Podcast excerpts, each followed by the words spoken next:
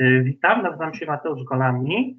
Y, witam na kolejnej y, rozmowie z cyklu Wielkie Pytania Filozoficzne. Dzisiaj mam przyjemność rozmawiać z profesorem Ryszardem Kleszczem z Katedry Logiki i Metodologii Nauk Instytutu Filozofii Uniwersytetu Łódzkiego.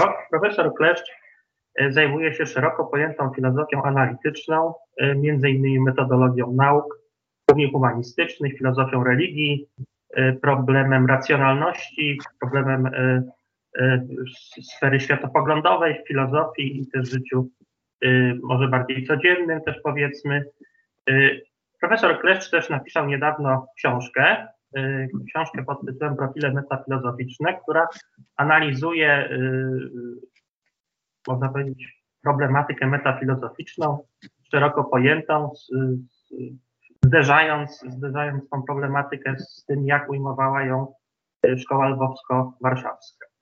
Yy, no właśnie, książka została wydana właściwie w 2020 roku, ale w 2021 właściwie można ją było przeczytać. Ja tę książkę miałem przyjemność przeczytać i mam yy, w związku z tym do, na kanwie tej książki kilka pytań do pana profesora i mam nadzieję, że uda nam się dzisiaj te pytania jakoś omówić w sposób bardziej dokładny. Dzień dobry panie profesorze, witam. Witam państwa. Y, na początek chciałem Pana zapytać, y, skąd u Pana zainteresowanie problematyką i sposobem filozofowania czy uprawiania filozofii y, szkoły lwowsko-warszawskiej, także w aspekcie historycznym, bo też z tego, co, co rozumiem, zajmuje się Pan też historią w pewnym sensie szkoły lwowsko-warszawskiej.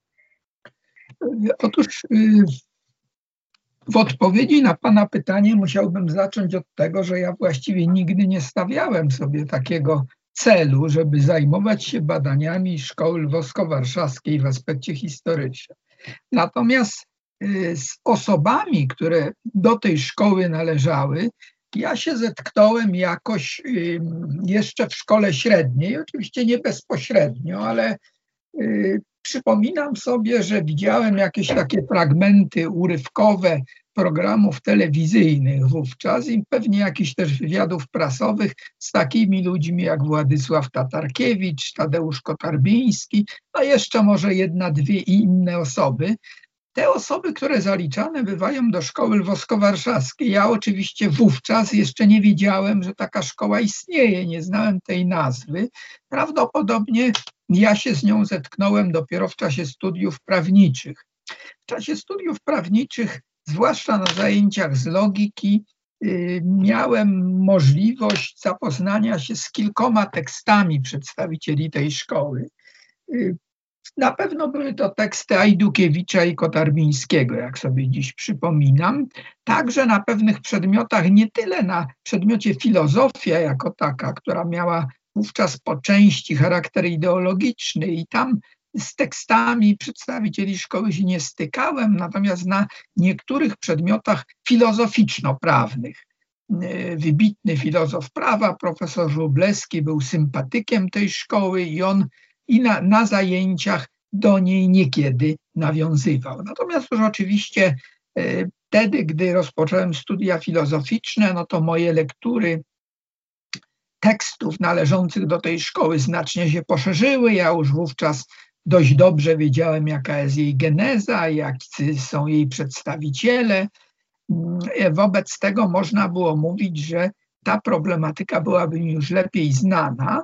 No i sympatie do tej szkoły to wzbudziły mnie pewne, u mnie pewne takie nastawienia metodologiczne. Mianowicie, po pierwsze, nastawienie na w miarę precyzyjne, ale zarazem y, porządne językowo, a nawet niekiedy wysoce poprawne stylistycznie y, teksty przedstawicieli tej szkoły. No i po drugie, oczekiwanie, jakie żywili jej przedstawiciele, że, oni, y, że problematyka filozoficzna może prowadzić do pewnego rodzaju rzetelnych rozstrzygnięć. Oczywiście to ostatnie jest sprawą wysoce skomplikowaną, natomiast ta generalna sympatia pozostała. Ja oczywiście potem już zajmując się filozofią czynnie, pracując mm, e, dość wcześnie e, przygotowywałem pewne teksty, które publikowałem z tego zakresu. No i całkiem niedawno czytając mm, jakiś mój biogram sporządzony dla takiego, e, dla takiego portalu filozoficznego dowiedziałem się, że zajmuje się między innymi historią filozofii analitycznej i historią szkoły lwowsko-warszawskiej. Ja nigdy sam o sobie tak nie mówiłem, ale po zastanowieniu uznałem, że to jest właściwie prawda, że jednym, chociaż oczywiście dalece nie jedynym, z moich zainteresowań jest problematyka dotycząca historii filozofii analitycznej, w szczególności, choć nie tylko, filozofii szkoły lwowsko-warszawskiej. Więc to były takie naturalne mechanizmy, które do obecnego stanu rzeczy doprowadziły. No i ta książka, o której Pan mówił, to jest oczywiście książka, która nie jest typową pracą historyczną na pewno, bo tam są stawiane pewne problemy, ale ona jest skoncentrowana wokół szkoły lwowsko-warszawskiej i dyskusji, jakie w obrębie tej szkoły, a także i poza nią prowadzono w odniesieniu do ważnych kwestii filozoficznych. A więc to tak się po prostu w sposób naturalny ułożyło, że w tej chwili taka opinia, że ja się także zajmuję historią filozofii analitycznej i filozofią szkoły lwowsko-warszawskiej, no, wydaje mi się zasadną z dzisiejszego punktu widzenia. Czyli jakby tak y, podsumowując odpowiedź na to pytanie, po prostu sposób filozofowania, czy, czy jakby y, y, sposób właśnie uprawiania filozofii przez, przez szkołę włosko-warszawską jakoś jest Panu bliski, jakoś też stara się Pan sam w swojej, swojej działalności filozoficznej, naukowej te, te ideały, czy te postulaty, które szkoła włosko-warszawska wyznawała, czy, czy, czy, czy były, były jej bliskie, też y, jakby stara się propagować, czy, czy przenosić na, na nowe pokolenie, tak? Tak mogę to rozumieć? Grubsza tak by można powiedzieć, choć musiałbym dodać w tej książce, ja to nawet stwierdzam, że nie pod każdym względem i nie z każdym przedstawicielem szkoły lwowsko-warszawskiej ja się zgadzam. Mhm. Proponuję nawet w tej książce, w końcowej części, pewną modyfikację pewnych poglądów na filozofię, na to, czym ona jest, ale to już jest oczywiście kwestia bardziej skomplikowana. Generalnie podejście do filozofii y, filozofów analitycznych, y, a w szczególności przedstawicieli szkoły lwowsko-warszawskiej jest mi y, pod pewnymi zasadniczymi względami bliskie, co do niektórych dokonuje pewnej korekty. Rozumiem, rozumiem. I teraz będę miał pytanie dotyczące właściwie bardziej ogólnie samej, samej metafilozofii jako, jako subdyscypliny filozoficznej, bo też, też tytuł, tytuł Pana książki y, metafilozofii dotyczy. Czy uważa Pan, że, że metafilozofia to jedna z najważniejszych czy, czy, czy bardzo ważnych subdyscyplin filozoficznych, y, bez której właściwie filozofia no, nie byłaby sobą, tak, tak mówiąc kolokwialnie? Czy uważa Pan, że, że ta refleksja metafilozoficzna ma charakter taki bardziej właśnie specjalistyczny, Y, przyczynkarski może, albo w pewnym sensie też, y, też jakby dotyczący tylko szeroko pojętej filozofii akademickiej, że jakby metafilozofia nigdy nie będzie miała szansy, czy, czy niewielką szansę na to, żeby stać się taką dyscypliną bardziej popularną też poza kręgiem akademii. Y, tak, to jest niesłychanie ważna kwestia. Ja sam nad nią się zastanowiłem przygotowując tę książkę? Otóż po pierwsze, ja bym powiedział tak, że e, jeżeli chodzi o najważniejsze dyscypliny filozoficzne, to nimi są, nie mam najmniejszej wątpliwości, metafizyka, teoria poznania i aksjologia. Tutaj już nie, bez rozbijania na etykę, estetykę, może jeszcze tam filozofię społeczną. Dlatego, że te dyscypliny zajmują się podstawowymi problemami filozoficznymi. Czy świat ma charakter czysto materialny, czy też mm, e, rzeczywistość ma co najmniej pewne aspekty e, inne niż materialne, na przykład duchowe. Czy w Poznaniu korzystamy tylko z takich narzędzi, jakich dostarcza nam szeroko rozumiana sfera empirii, czy też może z intuicji, czy istnieje coś takiego jak poznanie a priori. To są kluczowe kwestie epistemologii. Wreszcie w odniesieniu do aksjologii można mm, postawić taki problem system, niesłychanie ważny, mianowicie czy wartości istnieją w sposób obiektywny, czy są tylko na przykład jakimś subiektywnym tworem społeczeństwa. To są kluczowe dyscypliny filozoficzne. Natomiast oczywiście metafilozofia tak ważną dyscypliną na pewno nie jest. Chyba ma Pan rację, mówiąc, że w zasadzie dla filozofów akademickich ona uzyskuje pewną istotną rangę. Tym niemniej wydaje się, że na pewnym etapie refleksji ona musi się pojawić. Oczywiście na sama nazwa metafilozofia jest dość młoda, bo ona liczy sobie powiedzmy tak około 80 lat, ale ta problematyka dotycząca metafilozofii, czyli metod filozofii, stosunku filozofii do nauk szczegółowych, do religii, do sztuki, to jest oczywiście znacznie starsza. W takich XIX-wiecznych podręcznikach wprowadzenia do filozofii bardzo często o tym się mówi. Y, podobno nawet jak się z jednego z takich podręczników y, wydanych zresztą w Polsce gdzieś 120 lat temu, wstęp do filozofii Struwego można dowiedzieć, to pierwszym autorem takiej pracy, która dziś by była nazwana metafilozoficzną, był taki, no, powiedzmy, w swoim czasie dość znany filozof niemiecki Baumgarten i ta praca ukazała się y, w, w drugiej połowie XVIII wieku. Dlaczego na pewnym etapie rozwoju filozofii y, ta problematyka musi się pojawić? No bo oczywiście pierwotne są te pytania rzeczowe, jaki jest świat, jakie jest poznanie, czym są wartości, ale w pewnym momencie, zwłaszcza jeżeli od filozofii zaczynają się oddzielać dyscypliny szczegółowe, kiedy stawiamy sobie pytania o stosunek filozofii do religii czy sztuki, i do tych nauk szczegółowych, no to te rzeczy dla zawodowych filozofów są ważne. Ja myślę, że one w pewnym zakresie, może mm, bardziej ograniczonym, mogą też interesować ludzi, którzy nie są akademickimi filozofami. No na przykład niektórzy przedstawiciele nauk szczegółowych pytają o to, jaki jest stosunek filozofii do y, powiedzmy na przykład nauki szczegółowej, takie jak fizyka, socjologia czy matematyka. Ale oczywiście mm, trudno przypuszczać, żeby ta problematyka metafilozoficzna stała się ważniejsza niż problematyka rzeczowa filozofii. Zresztą uważam, że to by było źle. W filozofii chodzi o problemy rzeczowe. Kilka przykładów takich problemów wskazałem i to jest, y, że tak powiem, racja bytu filozofii. Natomiast Oprócz tego pojawiają się na pewnym etapie rozwoju pytania, no, które za, e, zaliczamy do tak czy inaczej określonej dyscypliny. Od lat 40. XX wieku za Lejzerowicem używa się nazwy metafilozofia.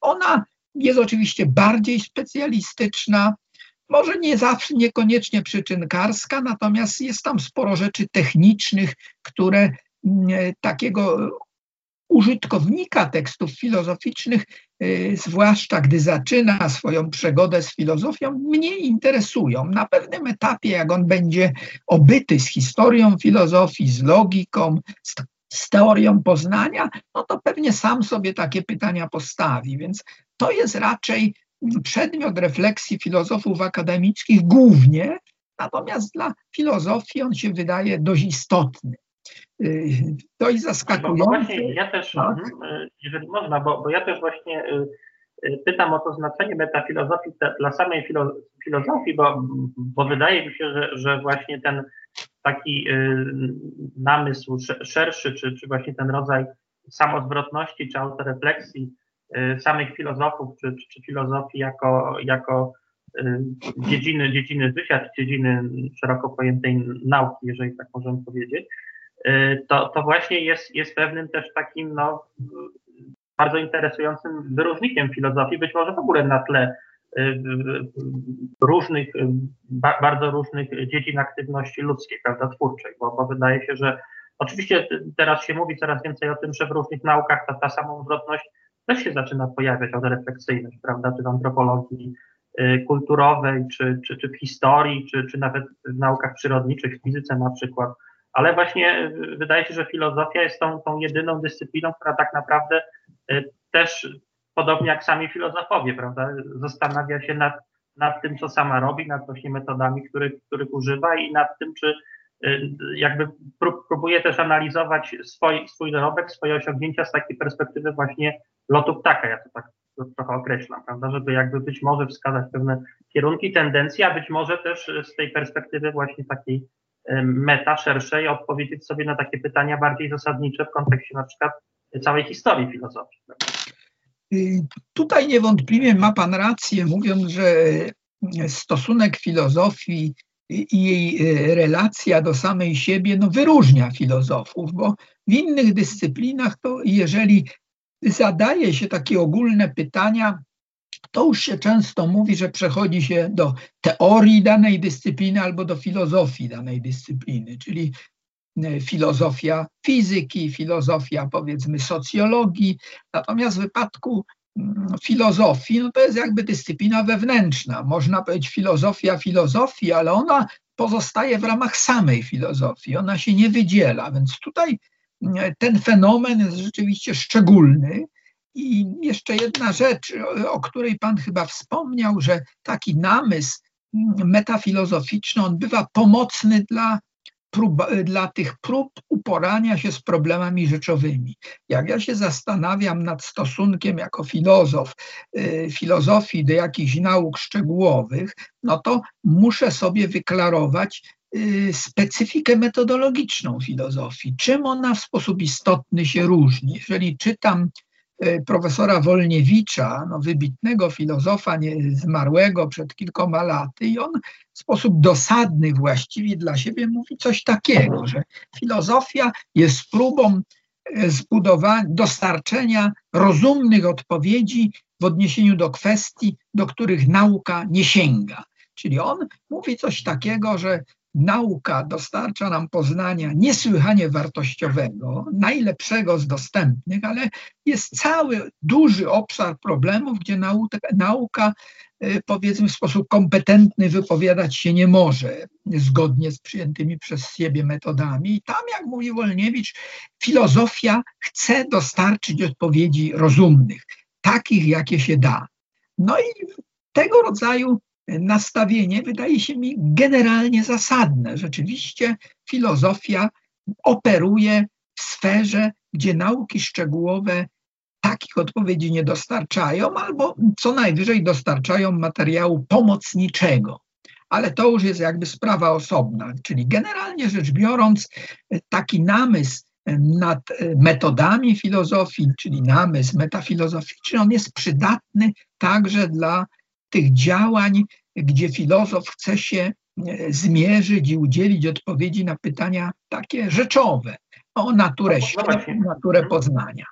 Ale właśnie y, tutaj jeszcze y, w tym kontekście to też jakoś, jakoś zawsze mnie interesowało, no, znaczy, bo właśnie czy, czy ta perspektywa, Pana zdaniem, ta perspektywa metafilozoficzna, ona niesie, nie niesie ze sobą pewnego ryzyka relatywizmu filozoficznego. To znaczy, nie mówię oczywiście, że na każdej płaszczyźnie, ale na przykład na płaszczyźnie historycznej, prawda? No jeżeli tak postaramy się w miarę obiektywnie prześledzić historię filozofii, no to doskonale wiemy, że mamy tam poglądy, teorie, koncepcje, które są bardzo różne, jak to się mówi kolokwialnie, od sasa do lasa, prawda? I każda z nich jakby Y, inaczej ujmuje rzeczywistość, inaczej ujmuje człowieka, prawda? I gdyby z takiej perspektywy meta spróbować się temu przyjrzeć, no to wydaje się, że właściwie y, no tylko jakiś rodzaj relatywizmu jest odpowiedzią, prawda? Bo, bo właściwie tutaj jakby ciężko powiedzieć, właśnie z takiej bardzo szerokiej perspektywy ogólnohistorycznej, że gdzieś tutaj y, jakaś perspektywa mogła być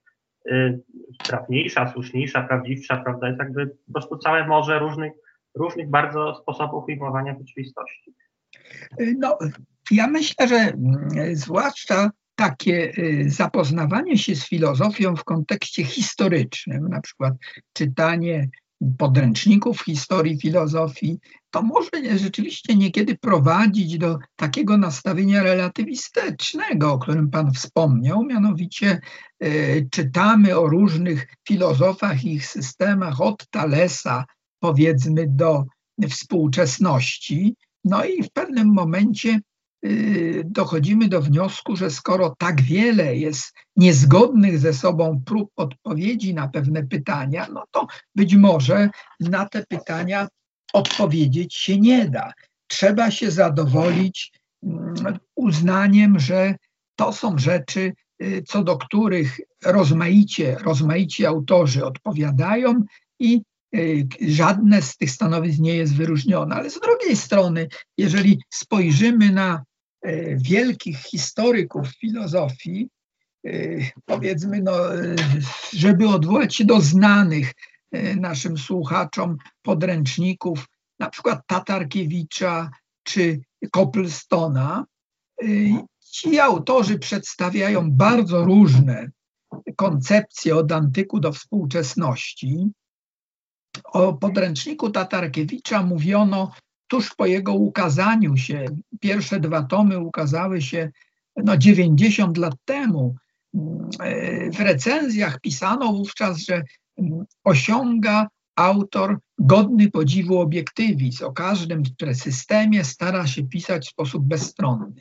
Ale z drugiej strony my wiemy, że sam Tatarkiewicz wcale żadnym sceptykiem ani relatywistą nie był. Na przykład w bliskiej mu dziedzinie, jaką była aksjologia, był zdecydowanym obiektywistą w różnych kwestiach rzeczowych dotyczących problematyki filozoficznej, tam gdzie się wypowiadał, też zajmował stanowisko w, w niektórych kwestiach wyraziste, nigdzie nie uznając, że mm, powiedzmy y, tutaj relatywizm byłby dobrą odpowiedzią. Notabene, jeżeli odwołać się do szkoły lwowsko-warszawskiej, od której zaczęliśmy, to w tej szkole takie nastawienie metodologiczne było raczej antyrelatywistyczne, ale to już jest inna sprawa. Czy metafilozofia, bo dotychczas mówiłem o takim kontekście historycznym, no, że ogrom poglądów dotyczących różnych kwestii może prowadzić albo do sceptycyzmu, albo do relatywizmu.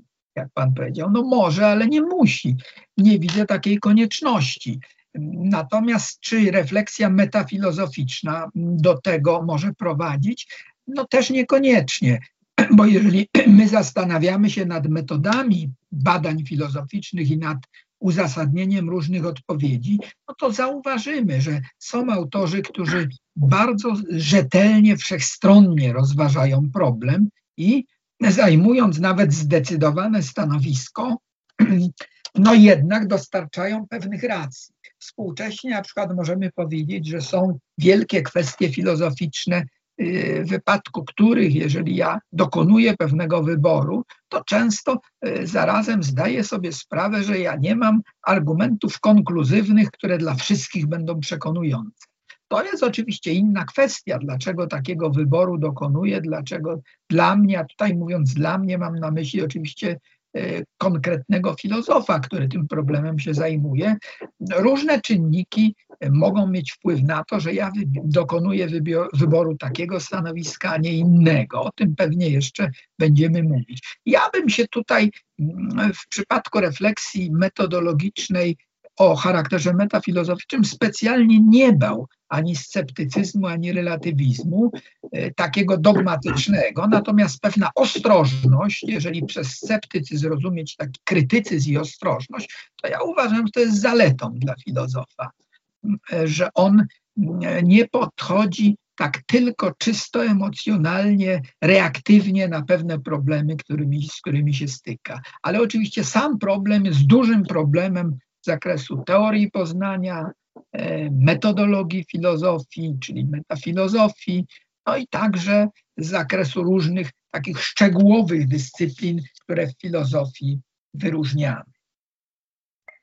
No, no właśnie, tutaj e, moje kolejne pytanie też będzie dotyczyło no właśnie takiej perspektywy e, szerszej spojrzenia bardziej ogólnego na, na, na filozofię współczesną dokładniej. E, co sądzi Pan o podziale filozofii współczesnej na, na te tak zwane dwa nurty, analityczny i kontynentalny? Czy, czy uważa Pan, że, że nurty te odzwierciedlają po prostu różne typy wrażliwości czy umysłowości samych autorów czy, czy filozofów? I w związku z tym y, no, każdy ma, ma, ma taką swoją rację bytu, rację istnienia i każdy jakby po prostu wyraża jakąś inną, w cudzysłowie, prawdę o filozofii, czy Pana zdaniem któryś z tych nurtów, no tutaj też, też być może odpowiedź może być oczywista, bo, bo Pan jak jest bardziej nie ukrywa, że sympatyzuje z nurtem analitycznym, ale mimo wszystko chciałem o to zapytać, czy, czy Pana zdaniem któreś z tych, któreś z tych podejść, czy któryś z tych nurtów jest jakby, no, że przemawia za nim więcej racji, czy jest obciążona może y, y, większą ilością y, takich argumentów za, prawda? No więc ta kwestia jest niesłychanie istotna. Ten podział na filozofię analityczną i kontynentalną, ja już pomijam, że z punktu widzenia takich dostarczanych nam przez logikę ogólną, kryterium poprawności, to ten podział jest wadliwy, ale historycznie tak się przyjęło i to w różnych krajach używa się tego terminu analityczny i kontynentalny. On ma cechować e, sytuację w filozofii zachodniej, no powiedzmy drugiej połowy XX wieku. Sam termin filozofia analityczna to pojawił się w połowie lat 30. mniej więcej, ale oczywiście wiemy, że początki filozofii analitycznej to początki nowej logiki, działalność y, Rasla, Mura, Wittgensteina. No więc filozofia analityczna miałaby gdzieś powiedzmy 120 czy nawet trochę więcej lat.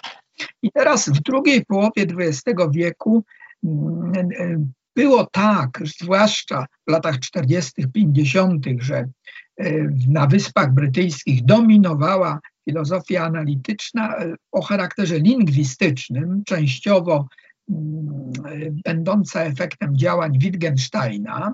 W Stanach Zjednoczonych bardzo silne były wpływy filozofii analitycznej reprezentowanej przez początkowo, zwłaszcza przedstawicieli także koła wiedeńskiego, którzy przenieśli się w latach 30. do Ameryki. No ale koło wiedeńskie, czy powiedzmy empiryzm logiczny, to gdzieś w połowie wieku już y, zaczął obumierać, natomiast filozofia analityczna w krajach anglosaskich dominowała. Ta dominacja była tak duża, y, że jak się przyjmuje, młodzi ludzie, którzy studiowali filozofię, a chcieli się zetknąć z innym rodzajem filozofowania niż analityczne, w Ameryce na przykład, czy w Australii, to często wyjeżdżali do Europy, do różnych krajów kontynentu europejskiego, żeby się w czasie studiów e, z tego rodzaju filozofią zetknąć. A ta filozofia kontynentalna to było, no, można być prawie wszystko, co nie było filozofią analityczną. Czyli filozofia fenomenologiczna, wówczas już w drugiej połowie XX wieku, ona często przyjęła taką postać różniącą się od tego, co znajdujemy u Husserla czy Schellera na przykład, bo y, we Francji można mówić o wpływie fenomenologii na filozofów y, nurtu egzystencjalnego, na pewno na Sartra, ten wpływ był widoczny. To była także filozofia którą by można przypisać do różnych takich dawniej, dawniej spotykanych nurtów, które nie były analityczne, na przykład taka tradycyjna metafizyka nawiązująca do mm, pewnych nurtów dawniejszych filozofii, na przykład do arystotelizmu, choć tutaj sprawa jest skomplikowana. Wreszcie tak zwana filozofia dialogu na przykład, no i oczywiście także filozofia marksistowska musiałaby być zaliczona do filozofii kontynentalnej. Jakie są przyczyny tego zróżnicowania? Ja myślę, że to jest sprawa skomplikowana. Po pierwsze, jeżeli ktoś funkcjonował w środowisku uniwersyteckim anglosaskim w Anglii, Stanach Zjednoczonych, Australii, po części w Skandynawii, no to siłą rzeczy stykał się głównie z filozofią analityczną chociaż oczywiście nie wyłącznie w Stanach Zjednoczonych były takie enklawy filozofii kontynentalnej. Więc to był taki czynnik, można powiedzieć, instytucjonalny.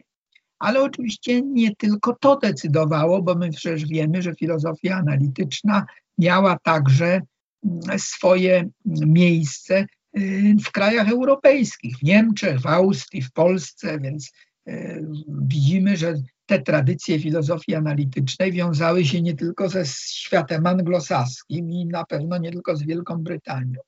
Co decydowało, że ktoś wybierał, mm, powiedzmy, takie podejście y, będące analitycznym lub kontynentalnym. No, o tym decydowało środowisko, mistrzowie, ale także, jak myślę, takie zapotrzebowanie na pewne odpowiedzi dotyczące problemów, które ludziom są bliskie.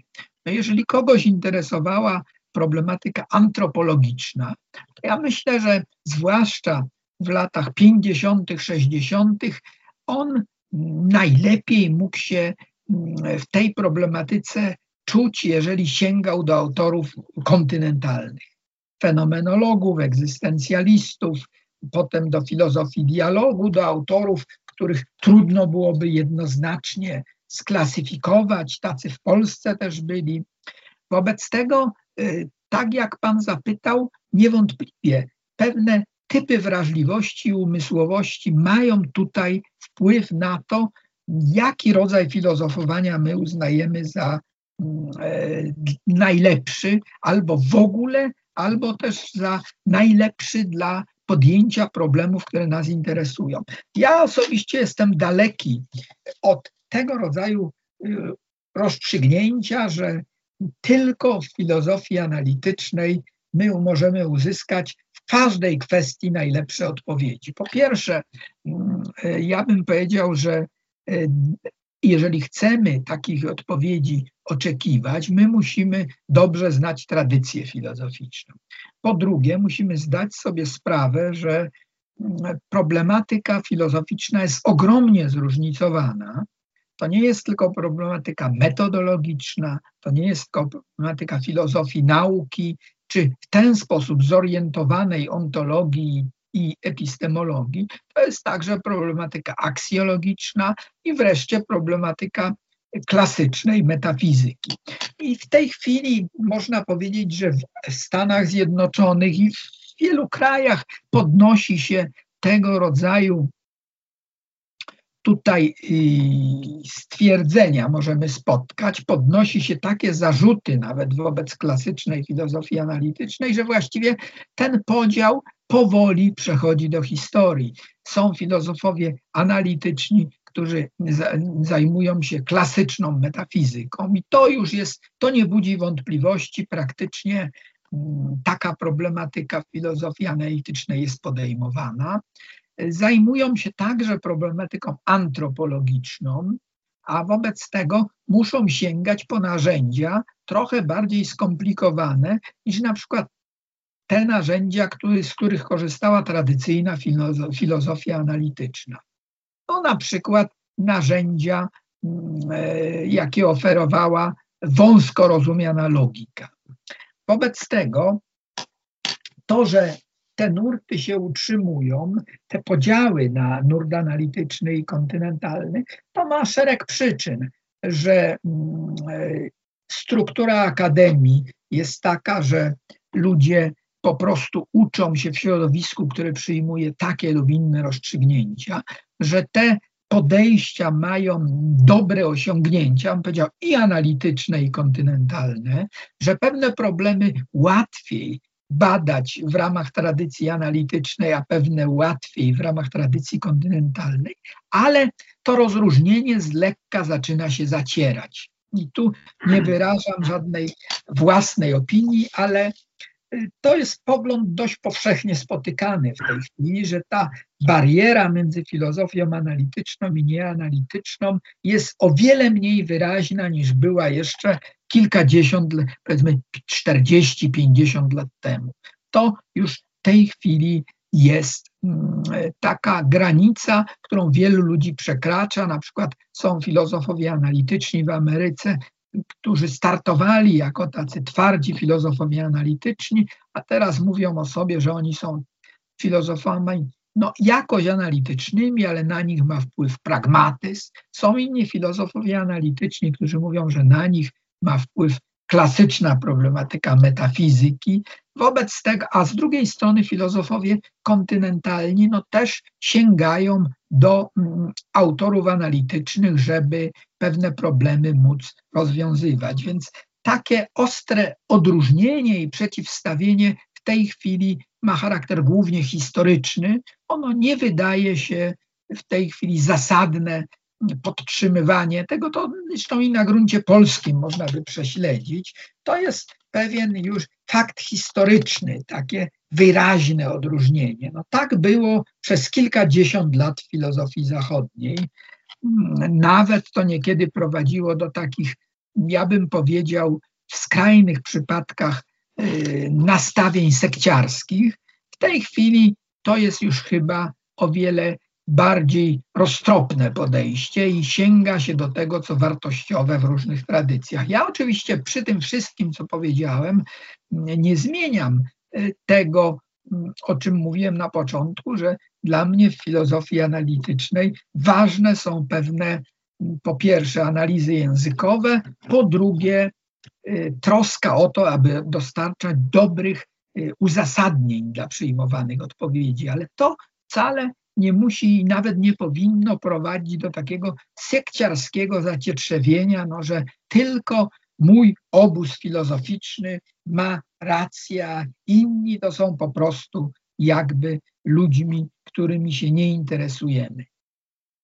Właśnie też w kontekście tego, tego podziału, który jak Pan mówi, to też, też jakby daje się to zauważyć, powoli zanika, no i oczywiście chyba, chyba dobrze, prawda, że jakby filozofia na powrót staje się e, jednością, nie jest podzielona na, na jakieś bozy, które, które są sobie niechętne, prawda? Zresztą to też, to też o, tym, o tym Pan mówił, że, że ci filozofowie, e, którzy kiedyś byli uważani za kontentalnych, są też analizowani przez filozofów, filozofów analitycznych i na odwrót, prawda? Więc to przenikanie nawet samych, samych postaci, które gdzieś tam z danym kręgiem były związane, jest, jest duże. Ale y, ciągle mi się wydaje, że, że nawet jeżeli y, jakoś zatrzemy ten podział y, i, i, i jakby tą, tą semantykę tego podziału na, na filozofię analityczną i kontynentalną, to ciągle jakby wydaje się, przynajmniej mnie się wydaje, że, że mamy do czynienia jakby z, z, z ludźmi, o, o, z filozofami o różnych typach właśnie wrażliwości czy umysłowości. No, filozofia jest bardzo szeroką dziedziną, prawda? Gdzieś tam można powiedzieć, że, że zaczyna się od, od, logiki na takim najbardziej y, twardym w cudzysłowie poziomie, a gdzieś tam kończy na takich rozważaniach z pogranicza y, literatury, prawda? Czy, czy nawet może ktoś powiedział, że to jest, y, niektóre rozważania są bliższe sztuce niż, niż samej filozofii, więc może po prostu te podziały są, są naturalne, one zawsze będą w filozofii. Po prostu wynikają z tego, że, że, że filozofami zostają ludzie o bardzo różnych typach y, umysłowości czy, czy właśnie wrażliwości. Prawda? Jedni są bardziej y, w cudzysłowie humanistyczni, czy, czy nawet o pewnej wrażliwości artystycznej, prawda? a drudzy mają właśnie taką wrażliwość bardziej y, ścisłą, gdzieś wywiedzioną z, z, z nauk, ścisłych nauk przyrodniczych czy, czy z logiki. Prawda? Ja myślę, że oczywiście to, mm, o czym Pan mówi, to jest rzecz ważna. W filozofii osobowość, y, pewne predyspozycje intelektualne są niesłychanie istotne, ponieważ my nie mamy tutaj jakiegoś takiego ujednoliconego sposobu kształcenia, tak jak na przykład w zakresie studiów fizyki czy matematyki, gdzie słuchacz stosuje się do tego, czego uczy go mistrz na wykładach, na seminar, proseminariach, na seminariach i wdraża się w takie powszechnie przyjęte e, tryby postępowania. No w filozofii tego nie ma. Wobec tego osobowość filozofa wydaje się mieć szczególne znaczenie. A ludzie są różni i w wypadku filozofów te odmienności się szczególnie jakby artykułują w wyborze problematyki, która jest im bliska. No trudno zajmować się czymś, co mnie kompletnie nie interesuje albo znacznie mniej interesuje. Coś, co mnie pociąga, co się staje pasją, to tutaj ja mogę wiele zrobić, żeby na przykład napisać doktorat, yy, zajmować się tym dydaktycznie, czy pisywać na te tematy. Więc coś należącego do sfery takiej pasji jest niesłychanie ważne. I w wypadku filozofa szczególnie mm, takie osobowościowe względy mają znaczenie. Wydaje się, że także jakieś takie ogólne nastawienia wobec świata, które przecież my, zanim zostaniemy filozofami, mamy jakieś poglądy w różnych kwestiach i one wydają się ważne Oczywiście można spotkać filozofów, którzy mówią, że oni pod wpływem studiów filozoficznych zmienili o 180 stopni swoje nastawienie wobec ważnych kwestii dotyczących świata i poznania. Tak być nie musi. Nie trudno też spotkać filozofa, który powiedziałby: Ja właściwie o świecie to myślę w sposób wysoce abstrakcyjny, ale tak samo, gdy miałem 14 lat. I to takich filozofów wybitnych też spotykamy. Wobec tego e, wpływ osobowości, wrażliwości na to, co się w filozofii robi, moim zdaniem jest niewątpliwy i to też przemawia przeciwko takiemu, mm, e, bym powiedział, radykalnemu odróżnianiu nurtu analitycznego i kontynentalnego bo wśród filozofów analitycznych, jak się wydaje, i nieanalitycznych, też ten wpływ osobowości daje się zauważyć. Ludzie o pewnej takiej skłonności do interesowania się problematyką na przykład egzystencjalną, no oni w ramach filozofii analitycznej nagle odnajdują, zwłaszcza współcześnie, bo powiedzmy 50 lat temu to byłoby trudniej, możliwość zajmowania się tym w sposób porządny, tak jak w filozofii powinno się robić. Więc to jest problematyka niesłychanie ciekawa, że na to, co w filozofii robimy, ma wpływ język, to oczywiście, ale ma, mają wpływ nasi nauczyciele, którzy nas ukształtowali, ale także nasze środowisko rodzinne, nasze przekonania uprzednie. Wydaje się, że gdybyśmy powiedzieli, że to wszystko ma wpływ na nas jako na filozofów, to byśmy się nie pomylili. Aha. I tutaj może właśnie przejdę do, do pytania, które miałem bardziej pod koniec postawić, ale właśnie y, w kontekście y, tego fragmentu naszej rozmowy ono jakoś y, wyraźnie mi się nasuwa, właśnie o, o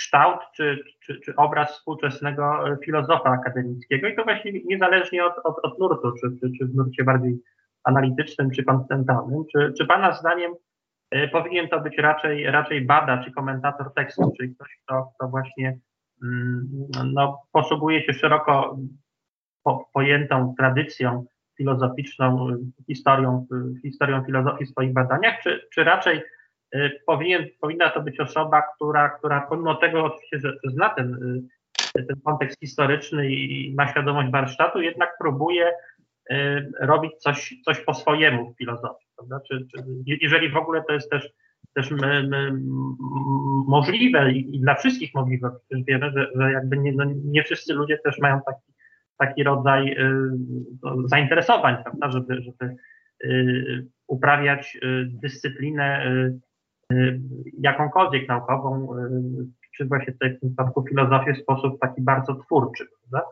No i, i tutaj też, też właśnie to, to pytanie mm, jakoś, jakoś się na pewno też łączy z tym pytaniem o, o udział właśnie tego czynnika osobistego, indywidualnego w uprawianiu filozofii. Jakby Pan właśnie ten, ten czynnik y, osobisty, indywidualny w filozofii widział? Czy on jest Pana zdaniem właśnie ważny, czy, czy, czy średnio ważny i właśnie jak na tle na przykład y, nauki, czy, czy w nauce Pana zdaniem ten czynnik osobisty jest, jest mniej istotny, y, czy, czy, czy właśnie filozofia tutaj być może y, jest, jest do nauk może właśnie mało podobna, prawda, przez to, że, że jednak ta osobowość czy, czy indywidualność filozofa ma duże znaczenie w tym, co tworzy czy, pi, czy pisze, jak pan, jak pan się zapatruje na te zagadnienia. No, tutaj muszę powiedzieć, szanowny panie Mateuszu, że pan y, oczekuje ode mnie, żebym ja pewne własne poglądy w tej kwestii sformułował, a nie tylko opisywał jakby stan faktyczny. No postaram się to zrobić, bo uważam, że filozofii nie możemy tylko zajmować pozycji neutralnych obserwatorów. Gdyby tak było, wyłącznie byśmy usiłowali o takie zewnętrzne patrzenie na problemy filozoficzne, no filozofia by była o wiele mniej interesująca niż jest i być może. Otóż ja mam wrażenie, że współczesny filozof akademicki, tak średnio biorąc w różnych krajach, powiedzmy, on jest dość dobrze przygotowany warsztatowo. No dlaczego? Dlatego, no, że mm, pewne standardy studiów filozoficznych są zbliżone. One oczywiście trochę różnią się w Europie, w Ameryce, w Stanach Zjednoczonych na przykład na ogół, na ogół, ale to oczywiście nie jest reguła powszechna. Takie przygotowanie historyczno-filozoficzne jest lekka słabsze niż w Europie, na przykład w Niemczech, czy także w Polsce. Ale generalnie rzecz biorąc, ma przygotowanie metodologiczne, ma pewne przygotowanie z zakresu logiki ogólnej, ma pewne przygotowanie z zakresu historii, filozofii. Literatura jest dla niego dostępna, nie ma w tej chwili barier jakichś takich, tak jak w czasach Kanta było, że w Anglii o Kancie ludzie dowiadywali się z drugiej ręki, bo i znajomość niemieckiego nie była powszechna i y, powiedzmy dotarcie do tej literatury było trudne. Więc tutaj tego rodzaju barier zupełnie nie ma, więc filozofowie akademicy są, jakby się wydało, w dobrej sytuacji. Mimo to ja bym był zdania, że filozofia przeżywa pewien kryzys, ale to przyczyny tego są różnorodne. Ja myślę, że po części to jest problem cywiliza- dotyczący cywilizacji zachodniej w ogóle. Ona jest w sytuacji pewnego rozdroża, jak sądzę, i Y, kilkadziesiąt lat rozstrzygnie, w jakim kierunku ona pójdzie. To ma także wpływ na filozofię. Natomiast przechodząc już do tego, kim powinien być no w, me, y, w mej optyce filozof, czy raczej badaczem, czy komentatorem tekstów. Otóż moim zdaniem y, filozof, a nie historyk filozofii, bo historyk filozofii jest badaczem i komentatorem tekstów. I to z pewnej epoki.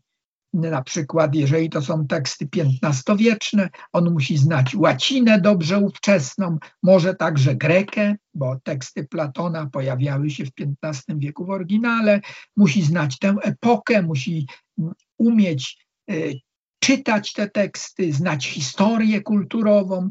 Natomiast filozof jako taki, on powinien znać teksty filozoficzne, ale oczywiście nie w takiej optyce czysto historycznej. On powinien wyciągać z tych tekstów problemy rzeczowe. I teraz, jeżeli nawet on odwołuje się do autorów klasycznych z przeszłości, no to on y, staje wobec pewnych problemów, które ci autorzy sformułowali. Więc ja bym osobiście powiedział, że filozof może, mówiąc nawet o autorach współczesnych czy dawniejszych, równolegle badać problem filozoficzny. On pisze coś o Raslu na przykład, ale zarazem poddaje krytyce poglądy Rasla. On nie zgadza się z pewnymi poglądami Rasla albo zgadza i podaje racje rzeczowe.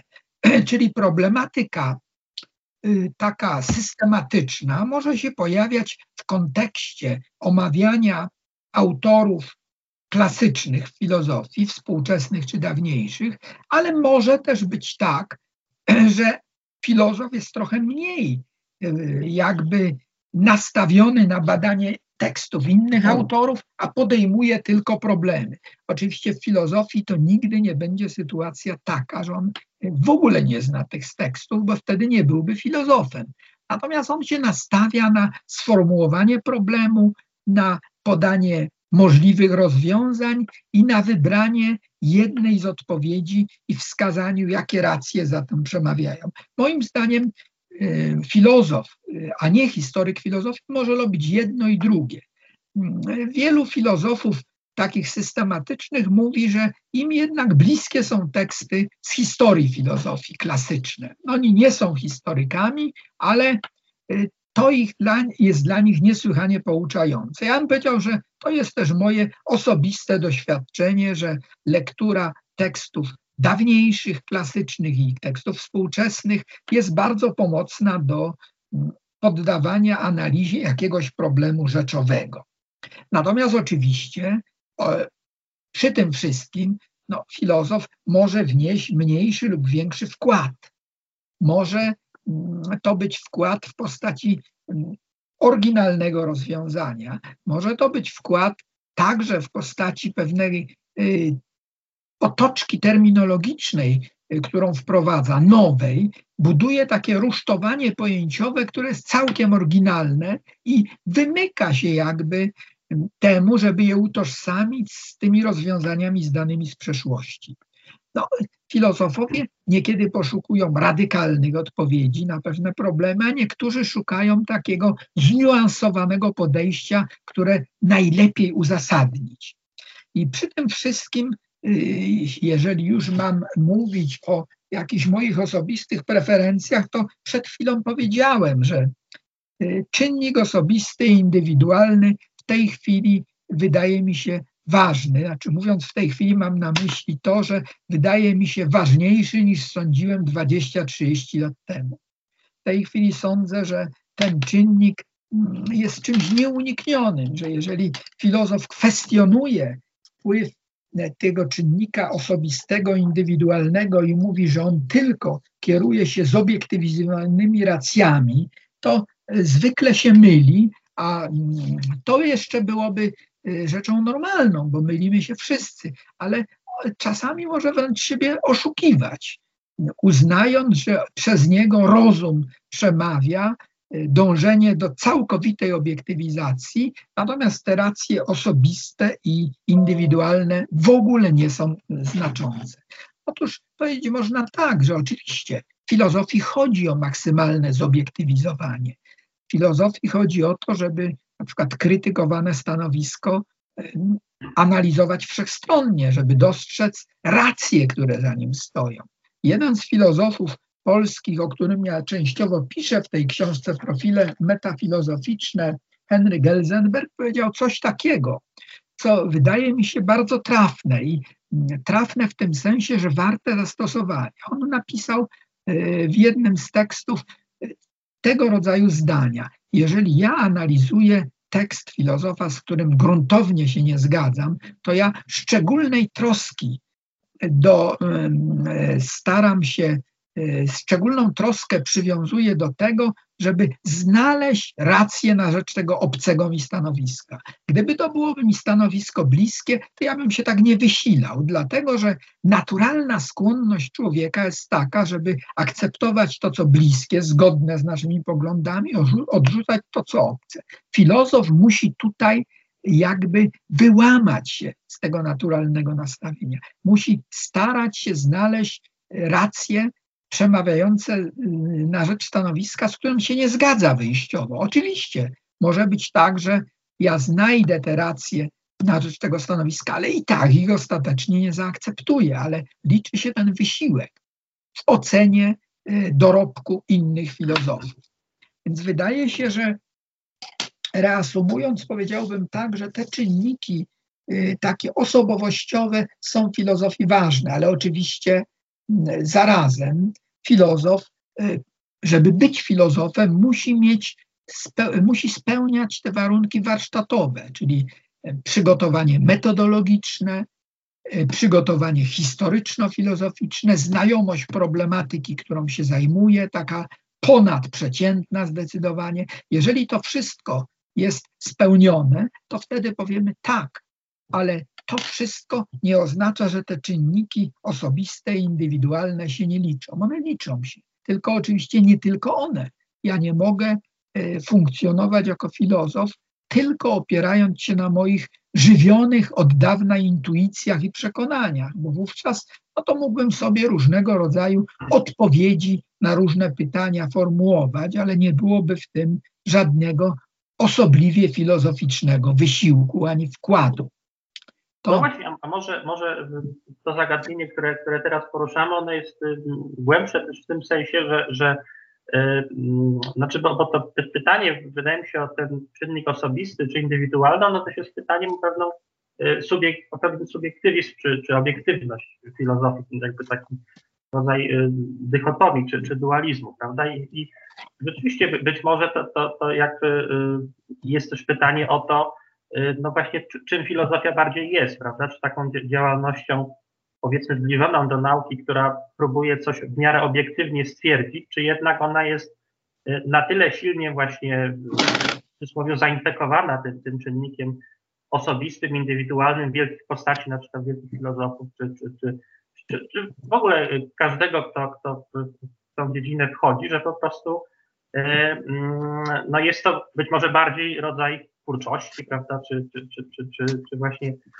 w mniejszym stopniu jakiejś zobiektywizowanej działalności intelektualnej, prawda? I tutaj wydaje mi się, że to jest takie dosyć trudne pytanie, ale też, też sam nie umiałbym na nie w żaden sposób odpowiedzieć. No oczywiście, że jest to niesłychanie trudne pytanie i odpowiedzi, jakich dostarczają filozofowie są bardzo różne. Wydaje się, że niewątpliwie odpowiedzi na pytania filozoficzne wymagają takiego wysiłku obiektywizującego.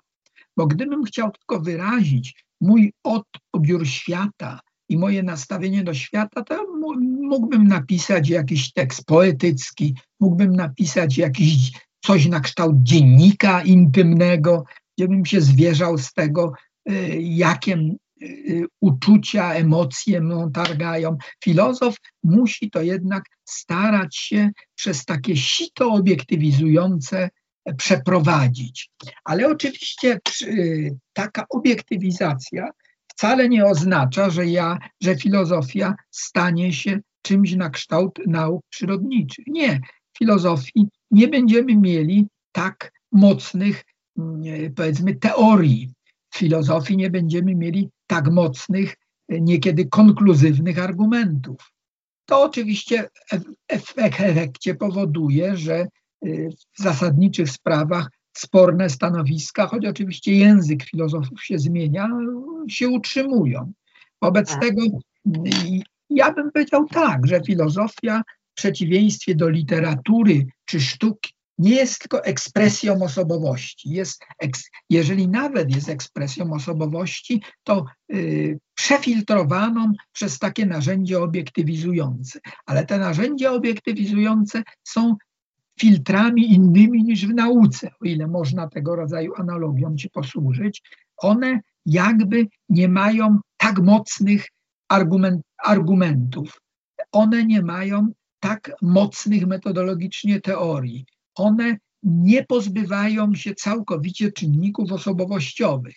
No w wypadku fizyki można powiedzieć, że czynniki osobowościowe są ważne tylko w sensie motywacyjnym, że one mnie napędzają, bo ja się interesuję tym, y, co robię, na przykład w zakresie fizyki eksperymentalnej, ale poza tym, że, jest, że ja to lubię, no to znaczenia specjalnego, innego, metodologicznego nie ma. W filozofii jest trochę inaczej.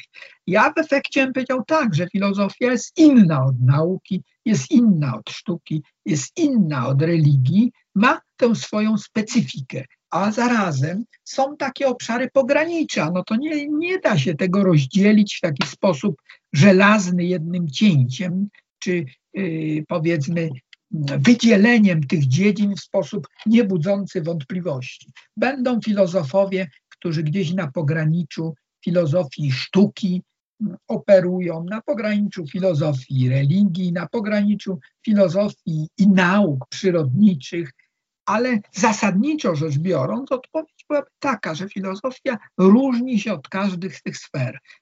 I moim zdaniem kultura zachodnia ma tę właśnie zaletę ogromną, że w niej tak rozumiana filozofia istnieje od powiedzmy 26 wieków mniej więcej i ona jest takim istotnym czynnikiem, który y, specyfikę tej kultury podkreśla. Nie wszystkie kultury dysponują filozofią. O ile wszystkie dysponują sztuką, wszystkie dysponują religią, no, nauka to jest sprawa, powiedzmy, też będąca tworem zachodnim, y, ale nauka jest jakby, jeżeli mówimy o naukach przyrodniczych, ujednolicona właściwie. Tutaj y, w Kalifornii, y, w Urugwaju i w Chinach fizykę uprawia się podobnie, powiedzmy.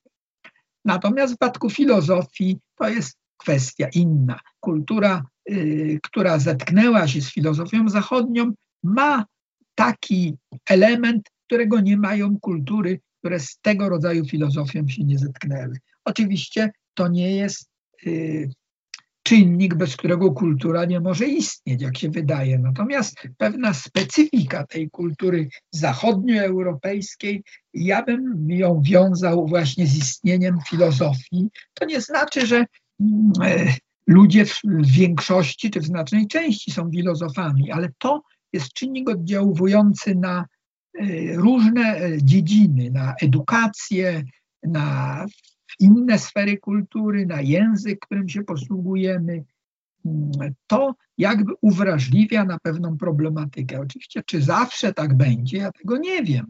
Może być tak, że y, kryzys cywilizacji zachodniej doprowadzi do tego, że filozofia stanie się kompletnie marginalnym zajęciem.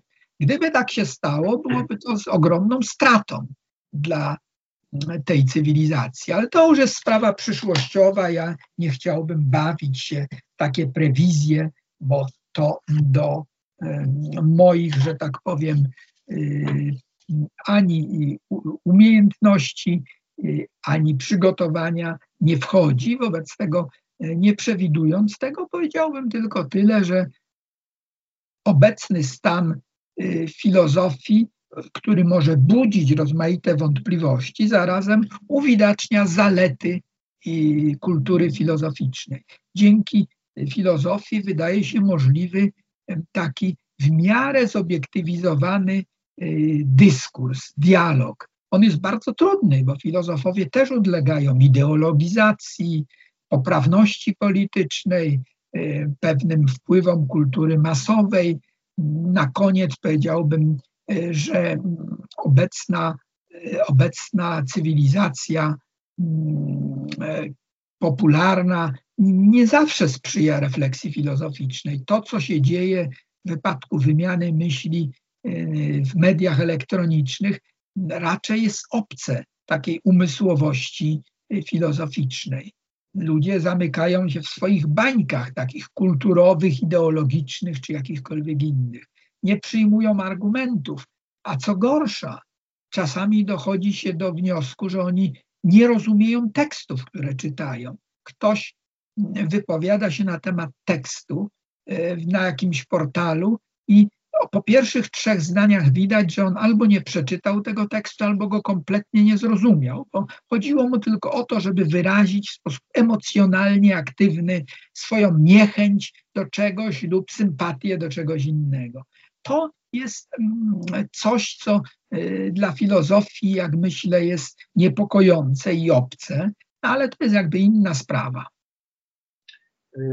Tak, tak. No właśnie też, też, też się z tym, z tym zgadzam i też, też jakby to jest y, y, i w pewnym sensie moją, moją obserwacją, że rzeczywiście w dzisiejszym świecie no, żyjemy w takich trochę, trochę czasach, w których, w których miejsca na, na taką bardziej dogłębną czy, czy zniuansowaną refleksję jest mało, prawda? Szczególnie taką krytyczną i silącą się na, na obiektywizm. I rzeczywiście filozofia E, na, na pewno takie, takie postawy w ludziach e, budzi, na pewno e, jest społeczeństwu potrzebna, prawda? Ale no to też pewnie problemy są głębsze, bo to jest pewnie też problem edukacji filozoficznej na poziomie na przykład szkoły średniej, prawda, czy może nawet wcześniejszej, prawda, problem też edukacji filozoficznej na, na studiach innych niż filozoficzne, w końcu samo zainteresowanie studiami filozoficznymi, które jest ciągle przecież niewielkie w Polsce, prawda? Więc, więc oczywiście tak, tak, zgadzam się, ale być może to są też problemy właśnie kulturowe, głębsze, które też, też powodują, że, że filozofia ma, na przykład w Polsce, w krajach Europy Zachodniej jest pewnie, pewnie lepiej i inaczej, prawda? ale w Polsce ciągle ma status takiego trochę, mówiąc brzydko, pariasa, nawet w odniesieniu do, do innych y, dziedzin akademickich, prawda? Jakby w pewnym sensie y, y, filozofia jest uważana za taką dziedzinę, no, często są głosy na przykład o likwidacji gdzieś, gdzieś studiów filozoficznych, prawda, czy, czy, czy, czy zwalnianiu nawet pracowników, natomiast inne dyscypliny, szczególnie właśnie te techniczne czy, czy przyrodnicze, takich problemów nie mają. E, no i właśnie jeszcze tak na koniec chciałem e, zapytać e, Pana o, o, to, o to, co już też, też trochę poruszyliśmy, czyli właśnie relacje między filozofią a pozostałymi sferami twórczej aktywności człowieka, czyli nauką, sztuką i również religią. E, czy uważa Pan, że, że filozofia e, powinna raczej podkreślać swoją odrębność i niezależność, zarówno od nauki, szeroko pojętej działalności artystycznej, jak również religii? Czy może właśnie powinna wchodzić w te, w te sfery z, jakimi, z, z, z tymi sferami w jakąś w, jakąś, w jakiś rodzaj współpracy, prawda? No może akurat e, religia tutaj jest jakby naj, najmniej dobrym przykładem, prawda, bo wtedy filozofia no, z automatu być może staje się teologią, prawda? No ale z drugiej strony, kiedy, kiedy wchodzi w zbyt ścisły mariaż z nauką, staje się scjentyzmem, prawda? Kiedy, kiedy ze sztuką, no też jakby traci swoją specyfikę, ale, ale właśnie z drugiej strony wydaje się, że te, że te, y, te strumienie właśnie biegnące z tych, z tych trzech y, dziedzin aktywności twórczej człowieka, one też jakoś, jakoś filozofię zawsze zakładniały, zawsze powodowały, że ona y, albo je twórczo przetwarzała, albo też się krytycznie w stosunku do ustawiała. Jak pan widzi relacje pomiędzy między filozofią, a, a właśnie pozostałą sferą aktywności twórczej człowieka? Y, no ja myślę, że tutaj y, po części już y, na ten temat co nieco powiedziałem, mianowicie filozofia to jest jakby najgłębsze takie przekonanie, które wydaje mi się tutaj istotne, różni się ze względu na swoją spe, specyfikę i od nauk szczegółowych, i od sztuki, i od religii. To jest sprawa pierwsza. Druga sprawa filozofia, i to jest y, pewien fenomen, może zajmować się każdą z tych dziedzin. Czyli może zajmować się nauką, może zajmować się sztuką, może zajmować się religią. Y, oczywiście od razu to wymaga pewnego uzupełnienia. Y, zajmować się to znaczy, że ona na przykład bada to, co się robi w nauce, starając się określić status teorii naukowej. Czym jest teoria naukowa? Jak się teorie naukowe buduje? Jak się teorie naukowe uzasadnia? I to filozofia nauki, czy teoria nauki w jakiejś mierze robi. Oczywiście znowu y, filozofia absolutnie nie może rościć kompetencji do tego, że filozof zastąpi badacza i będzie go pouczał, jak on ma uprawiać swoją dziedzinę. Nie. Filozof może tylko y, czerpać z tego, co nauka jakaś szczegółowa robi i analizować na przykład strukturę teorii, uzasadnienie teorii, język teorii i to w filozofii nauce, nauki się robi. Y, podobnie jest y, trochę w wypadku sztuki i religii. No, w wypadku sztuki mamy filozofię sztuki czy estetykę, która y, to oczywiście ja nie utożsamiam estetyki z filozofią sztuki, ponieważ sztuką może zajmować się socjolog, psycholog, nawet powiedzmy psychiatra, no ale filozof zajmuje się sposób specyficzny sztuką, wartościami estetycznymi, ich statusem ontologicznym. No tego psycholog nie zrobi. Psycholog bada inne aspekty y, twórczości artystycznej. I analogicznie, czy podobnie, y, bo tutaj specyfika jednak byłaby zauważalna, byłoby w wypadku religii. Filozof może uczynić przedmiotem swych analiz y, religię, a raczej bym chciał pewne jej aspekty. Na przykład filozof analityczny, a analityczna filozofia religii jest w ciągu ostatnich kilkudziesięciu lat bardzo żywotna w krajach anglosaskich. Zajmuje się sferą przekonań religijnych, ale już oczywiście sfera przeżyć, sfera mm, doświadczeń religijnych, to już jest na pograniczu działalności filozoficznej. On oczywiście może na przykład badać status doświadczeń religijnych. To ale to już jest oczywiście na pograniczu e, tego, co robić może także psycholog. I teraz, czy może e, tutaj dochodzić do jakiejś, e, powiedzmy, wymiany? Ja myślę, że wymiany tak, jeżeli nie chcemy, aby filozofia przestawała być sobą, to ona musi utrzymać tam swoją swoistość. Natomiast filozof może prowadzić rozmowę z fizykiem, z twórcą, z rzeźbiarzem, czy powiedzmy z teologiem, y, czy z człowiekiem, który pewne poglądy y, religijne prezentuje, nie będąc teologiem, ale to jest oczywiście osobna sprawa. W ogóle dyskusja to dla filozofii coś, co jest, powinno być jej chlebem codziennym. Więc wydaje się, że to nie budzi wątpliwości, ale przy tym wszystkim filozofia musi zachować swoją specyfikę. Można by oczywiście teraz jeszcze pytanie, no dobrze, czy to znaczy, że filozofia jest takim najważniejszym segmentem kultury, ważniejszym od nauki, sztuki i religii? Ja bym tego nie powiedział.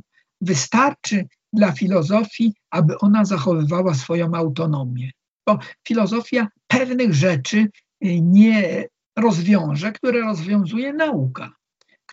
Filozofia nie zastąpi sztuki ani religii, chyba że sama stanie się sztuką lub religią. Wobec czego tutaj, jeżeli mówić o specyfice filozofii, ona jest czymś y, takim w stosunku do tych innych y, segmentów kultury zewnętrznym, ale jak najbardziej może y, nimi się interesować, może także z nimi debatować. Bo dla filozofa mm, istotne jest tylko to, żeby dyskusja spełniała pewne warunki metodologiczne. I wydaje się, że. Mhm. Tak, proszę bardzo. Ja też właśnie o to y, pytam, bo, bo jakby współcześnie, czy w ogóle w XX wieku, y, filozofia, y, szczególnie właśnie na tym, na tym gruncie tak zwanym kontynentalnym, ona no, znaczy na, na, pewno nie rozumie swojej tożsamości, prawda, ale, ale też często jakby weszła na tyle daleko idące Y, y, mariaże właśnie, czy, czy to z innymi na przykład naukami humanistycznymi, prawda, że, że dzisiaj ciężko być może nawet odróżnić, prawda, na przykład taką refleksję czysto socjologiczną, prawda, kulturoznawczą od filozoficznej, prawda, czy, czy, czy, czy, czy, czy, historycznej nawet, prawda, a z drugiej strony właśnie na przykład w egzystencjalizmie mamy jakby tak ścisłe wymieszanie literatury pięknej, prawda, z filozofią, że że też ciężko na przykład, y, no, nie wiem, Albercie Kami na przykład powiedzieć, czy to bardziej filozof, czy, czy pisarz, prawda? Więc rzeczywiście y, stąd moje pytanie, bo jakby współczesność, jakby, y, nie mówię o nurcie analitycznym, tylko właśnie bardziej o nurcie kontynentalnym, pokazuje, że, że filozofia to też, też jakby często rozmywa te swoje granice, prawda? I traci być może jakiś rodzaj takiej własnej swoistości nawet.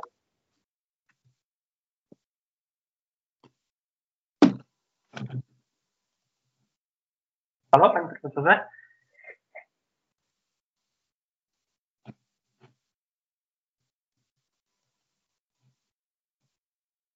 Halo? Pan, tak, tak, coś, pan. pan mi ucieka. A, nie słyszał mnie pan. Teraz jest dobrze może? Czy Teraz słyszę.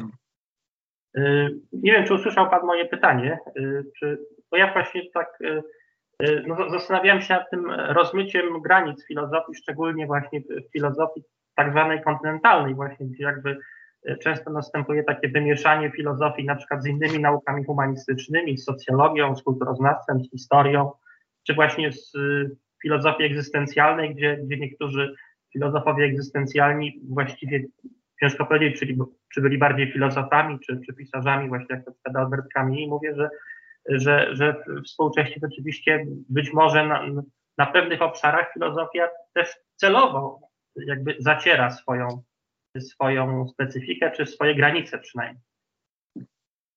No, niewątpliwie to myślę, że nie tylko w XX wieku się zdarzało, że pojawiały się takie teksty, co do których my nie, nie mieliśmy, czy powiedzmy współcześni nawet tym tekstom, nie mieli jasności, czy to jest tekst literacki, filozoficzny, e, czy to są jakieś zwierzenia z doznań mistycznych. Takie teksty bywały w XIX wieku. Przecież nie było jasności, jak traktować teksty niczego. Czy to jest jakieś objawienie, e, powiedzmy, quasi-religijne, czy to jest tekst literacki, czy to jest tekst filozoficzny. I ja myślę, że te tego rodzaju zjawiska się będą zdarzały, no, bardziej w filozofii bliskiej kontynentalnej niż analitycznej, to prawda, ale mm, filozofia musi jednak zachować y, coś, co byłoby takim rdzeniem, mianowicie y, możliwość spojrzenia na problem rozważany z pewnego dystansu, przedstawienia racji, dlaczego proponuje się takie, a nie inne rozstrzygnięcie, podjęcie mm, dyskusji z tym, kto przyjmuje inne rozstrzygnięcie, mm, to oczywiście zakłada jego zrozumienie. W wypadku literatury, y, na przykład dziennika, w którym ja przedstawiam moje doznania, mój obraz świata, ja nie muszę tego robić i rzadko to się robi. To może być dla filozofa niesłychanie inspirujące. Ja jeszcze muszę dodać, bo na to może położyłem słaby akcent, że dla filozofa inspirujące mogą być teksty spoza jego dziedziny. Co do tego nie ma najmniejszej wątpliwości. Filozof dobrze, jeżeli ma orientację w różnych sferach kultury. Jeżeli on nie jest tylko filozofem, który nic nie wie o nauce, sztuce czy religii. Ale to jest jedna rzecz. A druga rzecz, on musi, jeżeli mm, występuje jako filozof, dysponować tym oprzyrządowaniem, które pozwoli mu spojrzeć na także na własne stanowisko z pewnego dystansu. Jak ja je mogę uzasadnić? Czy ja je dobrze uzasadniam? To jest pewnego rodzaju także, jak się wydaje, taka wytrenowana umiejętność i takie nastawienie człowieka do pewnej obiektywizacji, która nigdy nie jest całkowita, to jest zupełnie inna sprawa, ale która nigdy też nie sprowadza się do takiego snucia e, czysto subiektywnych odczuć na temat świata czy jakiegoś problemu. Więc filozof jest w sytuacji trudnej. Ja bym powiedział tak, że filozof powinien dużo wiedzieć, powinien znać różne dziedziny, a zarazem musi mieć świadomość, no, że jego tutaj orientacja i kompetencje no, nigdy nie są tak dobre, jak tych, którzy zajmują się tylko tymi dziedzinami. I swoista dla niego winna być znajomość wielkich tekstów filozoficznych, no i powiedzmy wiedza na temat tego, czym jest metoda, czy metody, którymi filozofowie się posługują. Tego Dlatego uczymy filozofów logiki, metodologii, innych jeszcze rzeczy, może filozofii teorii poznania także. Mhm, mhm. Y, to chyba wszystkie pytania, które, które chciałem Panu zadać. Dziękuję bardzo za, za naszą dzisiejszą rozmowę y, i zapraszam również na, na kolejne rozmowy z cyklu Wielkie Pytania Filozoficzne. Jeszcze raz dziękuję Panie Profesorze. Dziękuję Panu, Panie Mateuszu, dziękuję Państwu. Do widzenia.